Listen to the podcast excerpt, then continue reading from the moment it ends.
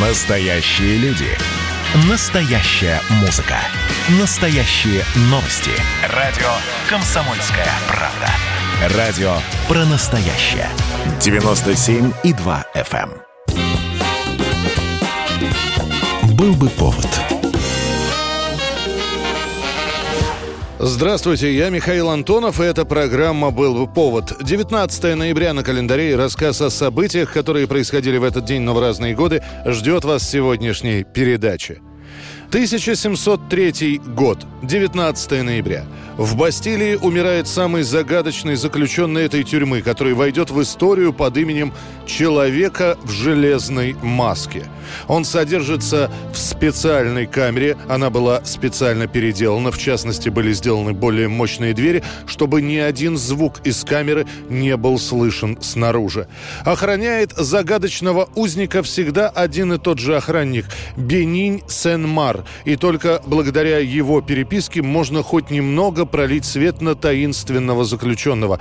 Узник поступает в Бастилию в 1669 году под именем Эсташ Доже. Имя вписано в документы другим почерком. Маска у него не железная, а из черного бархата. В своих письмах Бенин пишет, что даже Тихий и скромный человек, не представляющий опасности и преданный воле Бога и короля, в то время как другие узники пытались устроить побег, жаловались, истерили или сходили с ума.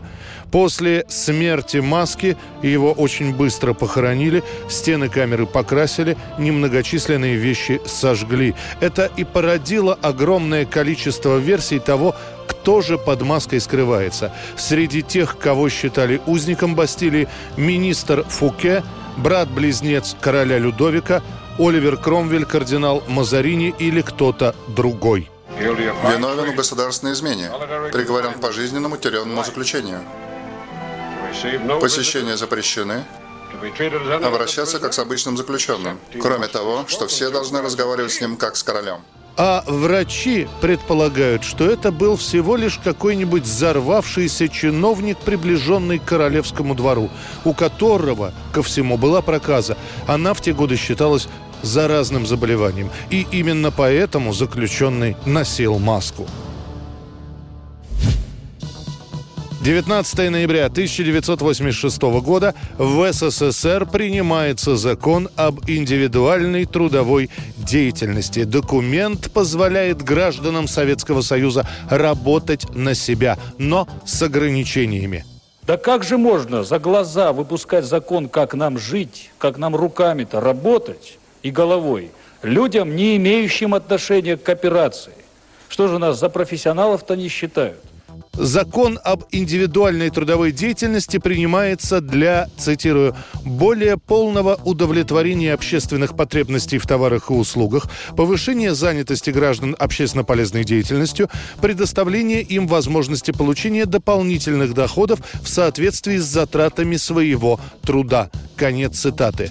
То, что плановая советская экономика не справляется с растущими потребностями, известно давно. У каждого второго есть знакомые строители, модистки, автомеханики. С ними борются, но не очень активно и продуктивно. Говорят, этот рынок, где торгуют далеко не только подержанными вещами, знаменит на весь Урал, да и на весь Союз. Одни сюда тянутся за дефицитом, другие его доставляют наконец-то решают не запретить, а разрешить ИТД, индивидуальную трудовую деятельность, но разрешить осторожно. Частнику нельзя иметь в собственности промышленное оборудование, нельзя нанимать людей, привлекать к труду можно лишь домочадцев. Зарабатывать слишком много по отношению к вложенным трудозатратам тоже не дают. Налог с такой деятельности достигает 65%. Через два месяца закон об ИТД дополнит еще одним законом о кооперативной деятельности. А к 1 маю 1987 года оба документа вступят в силу. Так начинается кооперативное движение в СССР. Вот у нас сейчас везде появилась эта кооперативная колбаса. Пускай та же сервела, то та же копченая колбаса. А куда же тогда девалась наша государственная? Она делается на государственном предприятии. Где, где наша государственная колбаса, которая стоила 5,60? 1995 год. 19 ноября в Голливуде проходит премьера анимационного фильма Джона Лессетера «История игрушек». Это первый полнометражный фильм, смоделированный на компьютере и сделанный полностью трехмерным. Конечно, Энди в полном восторге от База. Но в его жизни, я уверена, всегда есть особое место для тебя. Скажем, на чердаке. Ну все, хватит.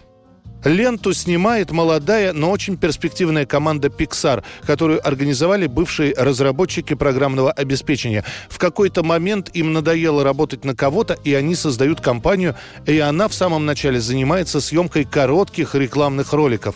Для начала 90-х эти ролики смотрятся очень эффектно. Настоящий прорыв в графических изображениях. А помимо роликов, что называется для себя, сотрудники Pixar создают 8 минутные мультики. В итоге все это превращается в более масштабный проект. Однако, чтобы реализовать его, у пиксаровцев нет такого количества денег. Они обращаются к главной мультипликационной компании Соединенных Штатов Walt Disney Pictures. Правда, пришлось побороться. Руководство Disney считает, что компьютерная графика – это лишь развлечение, и зрители не будут смотреть почти полнометражный мультфильм, сделанный на компьютере. Переговоры идут около около года. И, наконец, Pixar получает 30 миллионов долларов и снимает историю игрушек. Вот это да! Что такое? Фуди! Бас! Отлично, ты их нашел. Где они были? Здесь, в машине. Видишь, я же говорила, они там, куда ты их положил. Лента в итоге окупится в 10 раз, а мультфильмы, сделанные с помощью компьютерной графики, со временем вытеснят классическую мультипликацию. И музыкальное событие дня сегодняшнего. 1988 год. В США мода на хард-рок. Группы, которые играют тяжелую музыку, но с запоминающимися мелодиями, появляются как грибы после дождя. А на первом месте в американском хит-параде и в хит-параде Billboard коллектив из Нью-Джерси со своей песней «Плохая медицина». Это группа Bon Jovi.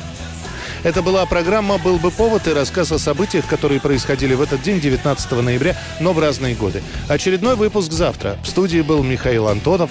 До встречи.